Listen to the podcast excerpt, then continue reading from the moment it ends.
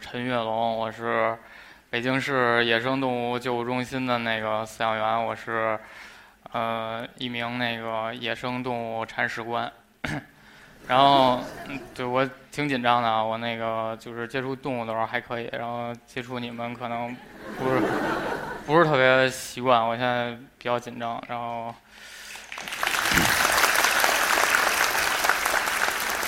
没有没有，我不是我不是这意思。然后那个，就刚才你们看到那些那个动物，那个就都是，呃，我救护的动物啊。当然这个也不是全部的啊，这就是挑几个，呃，好看的、你们喜欢的这样的，然后拿出来看一看。那个我是从小就非常喜欢动物，然后也喜欢。呃，养动物就什么各种鱼啊、虾呀、龟啊、蛇呀、蜥蜴啊，什么兔子、龙猫、什么仓鼠，就这些，这都养过。就可能你们认为这个家里能养的或者不能养的，我可能在家里都养过了。然后那个就从小到大，然后有别人去我家的话，都会说那个你家简直就是动物园啊。然后你就是饲养员。然后后来长大之后，我就变成饲养员了。然后，然后对，现在做的就是野生动物的铲屎官。嗯，就是这个，我还是挺骄傲的这个事儿。野生动物的铲屎官、饲养员，然后你们可能一般人可能会认为这个事情就很简单呀，你每天就是就铲屎嘛，然后喂食嘛，这样就是这种特别简单的操作。但是其实并不是这样的，就是呃，我要每天只是铲屎跟喂食，今天也不至于站在这儿给你们说一段。然后呃，就是还是有很多嗯工作要去做的。这个是一只狗獾，它是从很小的时候，然后被我们救护的。这个是它小的时候，然后它还在，当时还在喂奶。然后它现在已经长大了，长成那个小猛兽了。它这个啊，现在已经不喝奶了。它现在吃，呃，野生的它会吃，它是杂食动物，它会吃肉啊，自己捕捉一些什么昆虫啊，小的那个脊椎动物这样，然后也会吃。水果啊，吃一些植物的种子这样，然后我们在养的时候呢，也会尽可能给它多的很多种类的食物，但就是并不是，比如说每天只给肉跟苹果，还有狗粮啊这样简单的东西，我们就会给它尝试很多种不同的搭配，包括在不同的季节，然后也有不同的食物的这个营养的配比。这个，嗯，它吃什么很重要，但是。呃，怎么吃同样重要。然后咱们先看一个视频，咱们就看一小段啊，这个非常长。它为什么会跟这个麻袋在这儿较劲呢？是因为我把这个食物藏到了这个麻袋里边儿。然后它要是想吃到食物呢，它就要把这个麻袋咬破，从中间儿这个得到食物。呃，然后就我在给它做了这个食物丰容之后，然后我就一直在看它，然后。刚开始，这个是刚开始，刚开始他就是这样，呃，就非常活跃啊，这个特别骁勇的跟这个麻袋战斗啊。然后，但是就是时间一点一点过去，然后你马上就看到他，就马上就累了，然后他开始喘粗气，他的动作变慢了，然后他开始在那儿休息。然后开头的半个小时，然后他一共喝了三回水，他非常累。然后，当然，当然天气也比较热，然后。开始还这样蹦来蹦去、甩来甩去的，到后来他累得不行了，他就已经那个卧在地上了。但是他还是非常想吃到里边的食物，然后，呃，就卧在那儿，还在用嘴这个用牙一直在咬这个麻袋。最后，嗯，用了这个将近一个小时，就这样用了将近一个小时的时间，然后他才吃到了里边的食物。然后你们可能会说，你这个简直就是虐待动物！你这个好好的吃的不好好给，你怎么能这样呢？你说你这个根本就没有福利可言。但是实际上并不是这样的。呃，我这样把食物喂给它，实际上是对它特别大的福利。嗯，咱们可以想象一个画面：一只野生的狗獾在这个呃树林里边活动，然后它闻到了这个食物的味道，然后它就找，找到了，找到了食物。然后发现是一只这个，比如说刚刚死去的梅花鹿，然后它非常想吃到这个梅花鹿的这个呃肉啊、内脏这样，但是它要先这个呃咬破呀、抓破这个梅花鹿的皮毛，但是它后来能不能做到，能不能吃到食物呢？啊，然后就有了刚才这个食物丰容，呃，就是需要通过这样的食物丰容的方式，对它有一个。锻炼，然后让它这个如果有一天能重新回到野外的话，不要呃丧失这个在野外的生存能力，让它保持这样的呃生存能力，才能面对残酷的大自然。然后食物丰容呃并不仅仅是这一种，有很多种，咱们再看一个。他就一直在这儿挖土，是因为我把这个食物埋到了土里，呃，他要这个，呃，给它挖出来才能吃到。呃，先介绍两个这个呃狗獾的自然史信息。第一个是狗獾的视力不是特别好，但是它的嗅觉非常灵敏。然后第二个信息是它这个前肢这个爪子非常的长，然后非常锋利，特别适合这个挖掘。然后就有了刚才的这个视频里边的这个呃食物丰容。我把食物给它埋到土里，然后它必须得先用嗅觉去呃锁定食物的位置，它要发现哪儿有这个呃食物，然后去到那儿之后，然后再通过这个它的挖掘能力把这个食物挖出来，嗯，才能吃到食物。然后，当我第一次给它这种埋到土里边的食喂食方式的时候，食物丰容的方式的时候，呃，然后它获得了食物，它非常的高兴，然后能看到它眼神里边透露着这个自豪，呃，然后以至于到了这个第二天，我去这个它的笼舍看它的时候，我就发现它的这个笼舍里边，这个被挖满了坑。就是这地下都快满了，就是全是坑，这个大大小小的，有深的有浅的，那深的那都快看见美国了，我觉着。然后就是他，然后你再看这个狗獾，他这个眼神看着你非常的这个得意啊，他那个肯定为自己获得了一项这个生存技能感到自豪。当然，我也这个非常欣慰，就是呃，能让一只这个人养大的狗獾获得一项在野外生存的时候必备的技能。这个也是一件很成功的事情，但是，嗯，食物丰容，并不仅仅是这样一成不变的。然后，嗯，比如说这个埋到土里这件事儿，然后我很快的就就很快的这个狗獾就掌握了这个规律，然后他发现不用去找食物了，他只要找我埋埋这个食物的时候我留下的气味儿，然后他就他就可以找到食物了，然后。很快，然后就之后用了。几次之后，我就发现，就是我用什么顺序去埋的食物，他只要他根本就不用闻，他就走到那儿，顺着我的顺序挨个把食物就吃到了，非常轻松简单。然后这时候我就要做出改变了，然后我就会，比如说打乱顺序，我这儿跑一个，然后跑到那头，我又跑一个洞，然后埋一个食物，然后又又这样交叉的，然后让它也这样，呃，它就会就我的我的气味留在笼舍里边就会乱掉，然后它就不那么容易寻找。然后我还会故意的这个挖一些这个呃空的洞，我就挖完了我就埋上，我没放食物。然后这狗獾开始它也刨去，刨完之后这个这个刨刨没有，然后后来有人抬头这个疑惑的眼神说：“哎，怎么没有呢？”这个，但这个就是说，呃，我就是要用这样的方式让他知道，就是他一定如果有一天他回到野外的话，他一定不能说是，呃，通过这个。呃，找人的气味，然后去找食物，他应该是真正找到食物的气味，然后才能找到食物。然后后来包括那个，啊，当然这样的方式可能后来也不太好了。然后后来微博上他们有人给我那个出主意啊，他们说你拿一个就很粗的钉子那种，你在地下凿一个洞，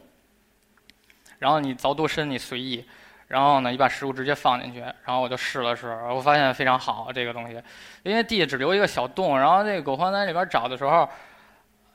他他找不到，他几次路过那个洞口之后，他没有注意到这点有一个洞，他没有注意到这个一些线索，然后他也没有这个及时的闻到，然后他在里边找找半天之后，然后他才发现了这个啊，原来这个洞里有这个秘密，然后然后现在这个这样的方式比较好，当然我觉着啊，就过不了多长时间，这个方式可能也就就过时了吧，可能就嗯。这个就是刚才视频里的那只狗獾，它是一只这个雄性，现在已经成年了。呃，也不是，它不是我们这个救护的唯一一只狗獾。就在，呃，后来我们还救护过一只狗獾，然后来了一看，一看是一只雌性，就我当时心中暗喜啊。我说，哎呀，这个可能这个我这狗獾是不是要结婚了？这种感觉啊，这个。然后，然后，当然后来，当时那只狗獾是由于这个被这个绳套被这个捕猎的绳套给套中了，然后它那个没法挣脱，然后被这个好心人送到我们这儿接受救护。当然，但是我们就是检查之后，呃，我们给他打开了绳套，然后之后进行检查，发现他这个除了当时被困住之外，没有任何的这个呃受伤啊，没有其其他的问题。然后我们做出了决定，就后来把那只那个。那个母的狗獾给放归了，因为就是如果这个就是没有什么事情能比这个一只野生动物这个重新回到野外重获自由更令人感到开心的事情，呃，就然后他然后他女朋友可能就没有了，然后他可能比较伤心，但是这个嗯也没有办法啊，那只狗獾的自由我们觉得更重要，然后他现在还是一只这个单身狗狗獾，然后那个。这个就像刚才那样成功的救护是比较难得的，因为一次这个呃救护要以这个成功的犯规结束，呃，这个其中的过程非常难，就是会有很多这个小的问题，就导致你没法对一个动物进行犯规。就比如说，啊，比如说鸟类啊，就如果受到一次骨折的伤的话，它就它即便这个呃。伤愈骨骨骨头愈合了，但是它可能没法获得这个重新飞行的能力了，它就没法再放归了。这只狗獾，呃，也可能会就是很难重新回到野外了，因为，嗯，它虽然有非常强的生存能力，但是它的这个跟人的关系比较特殊，它可能并没有那么怕人。一个野生动物应该是要回避人才能更好的生存的，它现在可能面临的是这个问题，但是我们。呃，现在做的这些努力并不是白费的。这是我们从小救护的第一只狗獾。如果以后还会从小救护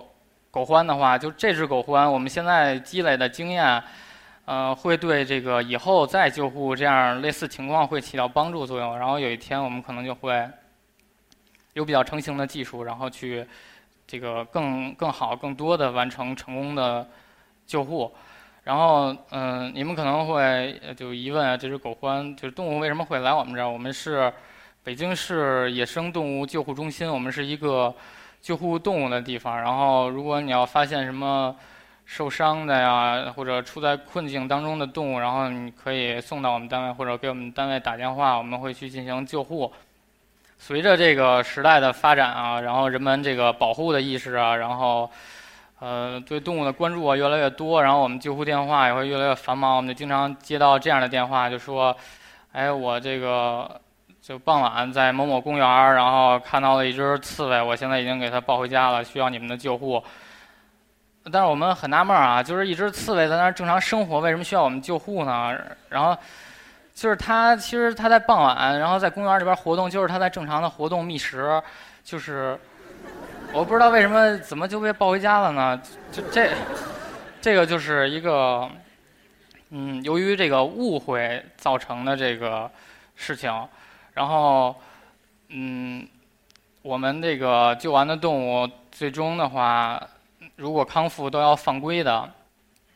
我们放归并不是那个，呃，随随便便的一个放归，我们是讲究科学放归的，不同于这个。呃，一些信徒的这个放生啊，这种，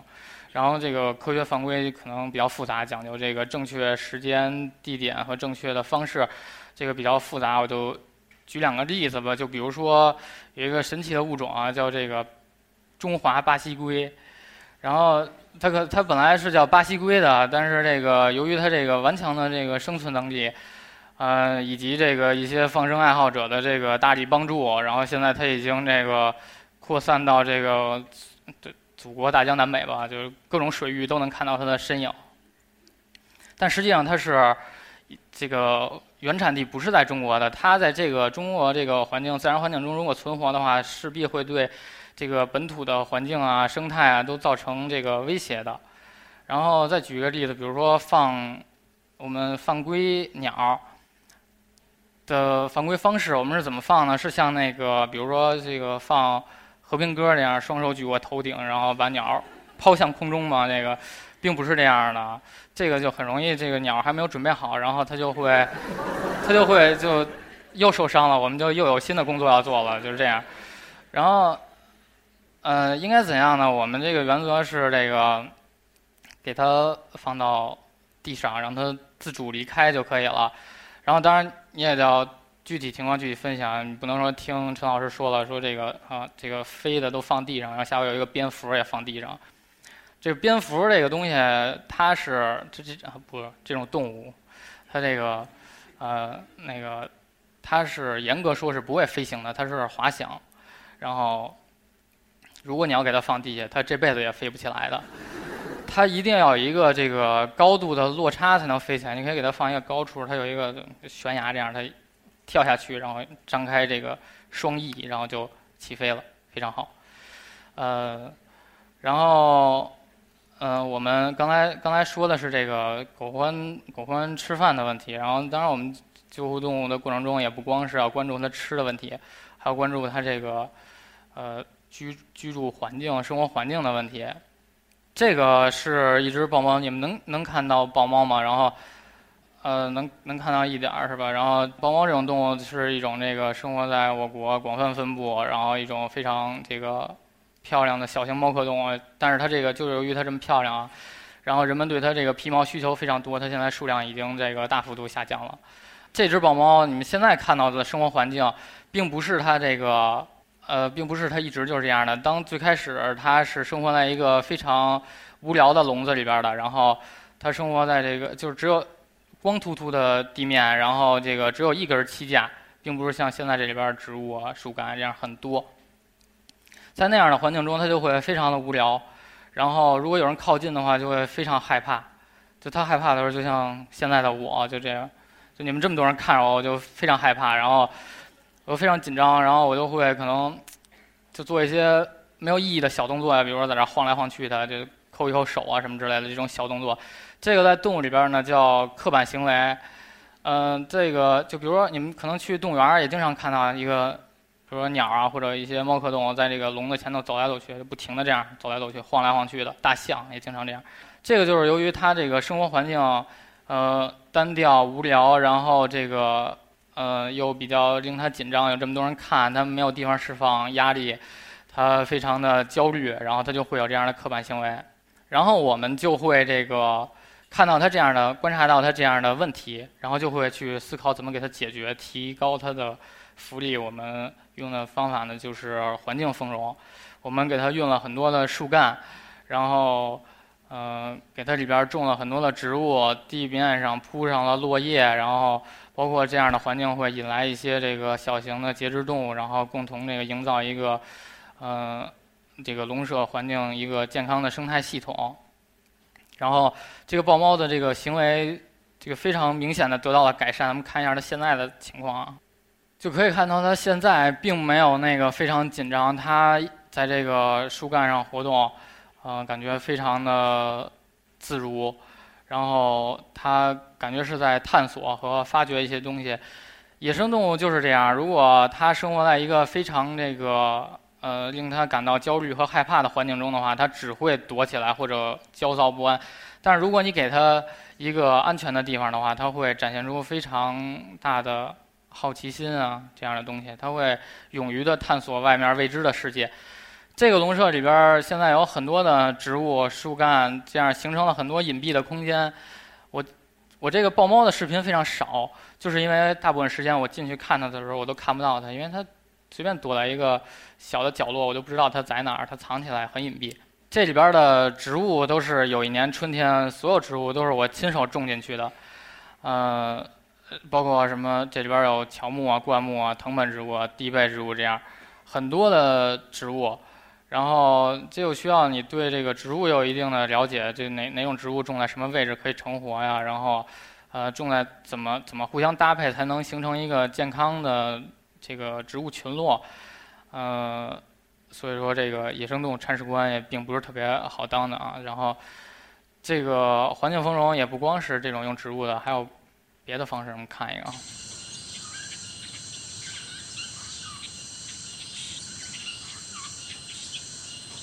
这个是小鸟，在这个这个笼舍里边蹦来蹦去。但是它蹦的这个是麻绳啊，这个麻绳这里边我们给它搭的，呃，比较呃互相有一些连接呀。然后这麻绳有粗有细，这个是什么意思呢？就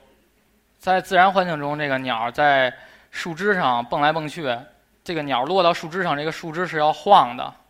但是你如果要是像，比如说像那种笼养鸟那种，那个笼子里边就两根杠在那来回蹦来蹦去，这个杠是死的，这个对鸟是没有锻炼作用的。然后像这种，它每次降落在这个麻绳上，这个麻绳都会晃，对它平衡啊、腿的力量啊都是一个锻炼。这个也是它在自然界中就是这样的。然后麻绳有粗有细，是因为自然界中的树枝也有粗有细。如果你都是这个鸟永远只能抓握。同一个粗度的东西的话，它这个鸟这个爪子，呃，它受力的位置就会永远是那几个点受力，然后它就会给它带来脚垫的疾病。它这个这几个点永远承受大的压力，但是其他点，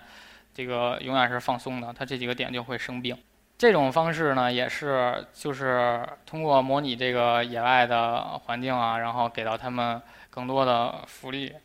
这个是我们一个动物的笼舍的。环境示意图，这边能看到有这个管道，有土，有落叶，有水池。你们知道这是什么什么动物了吗？这是一只穿山甲啊，穿山甲。这个穿山甲，呃，就是在这个环境中，它，呃，有地方可以钻，因为穿山甲喜欢挖洞嘛，喜欢挖土。这个里边有土，有洞让它钻，有土让它挖，有落叶。啊，然后包括有水池，可能都听过那穿山甲身上爬蚂蚁，然后去水里边，然后蚂蚁都飘起来，它在挨个吃蚂蚁这个故事，就是水池也是给到它这个表达天性的自由。嗯，然后当然这个环境并不是说这个我这个搭成这样就一直不变的，我还会就是不定期的经常给它放一些新的树干，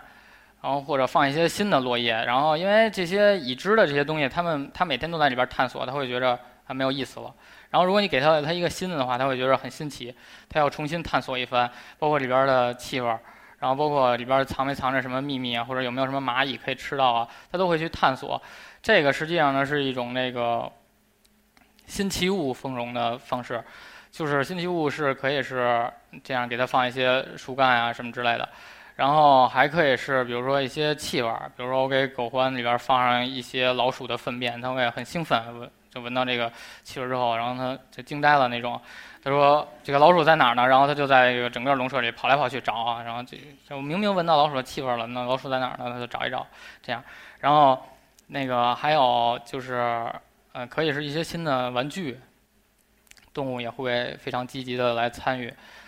刚才这只呢，就是我救护的这个中华穿山甲。这个穿山甲，你们可能。呃，可能很小就认识过这种动物，就是在《葫芦娃》对《太阳之子》里边，大家都认识过、认识到过这种动物，就非常巧合，在这种那个呃非常喜闻乐见的这种动画片里边，然后这个穿山甲都是非常正义的角色哈。然后，但是他们后来命运都非常悲惨。但是更巧合的是啊，这个真实自然中的这个穿山甲现在命运这个更悲惨。呃，中华穿山甲是所有穿山甲里边最濒危的，它是。在那个二零一四年这个呃 IUCN 的那个保护名录里边，最新被这个提升到这个极危，就濒危等级是极危。呃，极危是什么意思呢？就是后边还有两个等级比这个极危更少，一个是野外灭绝，一个是灭绝。就这个这种动物现在距离这个灭绝就一步之遥啊！好像我看到一数据说，零八年统计说这个穿山甲可能还有两万到五万只。啊，可能好像听起来很多的感觉啊。然后还有一个数据，就是中国市场上对这个穿山甲的这个需求一年是二十万，就是零八年到现在那个总共的数量不够你使一年的都。然后现现在可能几乎很少。刚才那个这个视频一定要好好记住啊，这个可能是以后你们看到这个关于穿山甲的最后的画面了。穿山甲之所以被人们需求这么多，是因为在一些这个非常愚蠢的。理论认为，它这个挖掘能力跟这个通的这个呃意思是相关的，认为它有这个什么通通血脉啊、通经络、通奶的这个功效。这个，就我认为啊，就这样的人，你就可以去研究一下这个这个挖掘机技术哪家强，你就哪家强你就去哪家买一挖掘机回家煮汤喝去。我觉得这个特别通，我觉得这个一定比穿山甲通，所以你们就就他们就可以去这样干。然后这个穿山甲呃现在非常少，但是这还并不是这个穿山甲这个悲惨命运的结束，它还有更悲惨的故事。即便到了现在这个这么濒危的情况下。穿山甲现在被人们提到的时候，依然在说的是这个养殖和利用，几乎没有人现在讨论中华穿山甲的时候说保育，没有人去说保护区，依然在谈论怎么养殖、怎么利用，生完了之后变成钱。我看到一些资料，有一些地方用这个非常简陋的环境养这个穿山甲，非常小，可能就两三平米这样的样子。然后给它围起来，然后关到一起，然后在这个基本福利都不能保证的情况下，这个穿山甲活下去都非常困难的情况下，养的根本不成功的情况下，企图让它繁殖，这个是不可能的啊！因为我不太懂这个动物能变成钱这种事儿，呃，但是我非常懂动物，我就知道穿山甲这种动物是，呃，不可能被养殖然后供给这个人类利用的。如果不这个马上的这个保育或者建立保护区，这样的话，这个穿山甲很快很快很快就会灭绝的。当然，这个我们在从小受到一些教育啊，看一些书，包括一些教科书里边都会对一些动物介绍的时候都会这么写，可能三行内容吧，一共对这个动物介绍，后面两行写的是它的这个。皮可以干嘛？肉可以干嘛？这个什么爪子可以干嘛？就这儿可以干嘛？那儿可以干嘛？然后最后还要说浑身都是宝。然后这我就不能理解啊！这个动物为什么就是怎么就变成了可以被人类利用的东西呢？就是为什么什么动物我们都要想着去利用它呢？然后包括我们的法律，现在我们国家对这个动物保护这个。法律除了这个国家重点保护的一二级野生动物之外，呃，还有一个国家的三有保护动物名录。这个三有指的是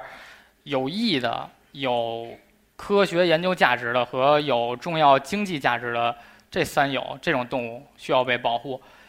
这我也不太理解啊，这个为什么这个？我们保护一个动物的时候，要从它的这个跟人的关系，为什么要从我们出发去讨论它的价值？它有没有意义啊？这个益和害分就是本来就是相对的。我从小听到这个什么益虫害虫、益兽害兽这种这种问题的时候，我都觉得不可思议啊！因为你不能说这个动物吃你的粮食，然后它就是有害的；但是啊，然后说那个动物可能吃吃老鼠，它就是有益的。这个是从人类角度出发的，我们不应该这么狭隘的。嗯，动物是什么人类的朋友啊？什么我们跟动物是平等的呀？这样的陈词滥调，我觉得已经说了五百年了。但是我们就是在制定法律的、谈论保护的时候，依然在呃从人类的角度出发，然后去说这个动物呃可能有益，我们就要去保护，呃那么回事儿，然后我们就无所谓，这样实际上是错的啊。然后，嗯，也不一定错的吧，这个见仁见智吧，大家都会有自己思考。呃，然后这些就是野生动物铲屎官，嗯的自身修养和一些个人理解。谢谢大家。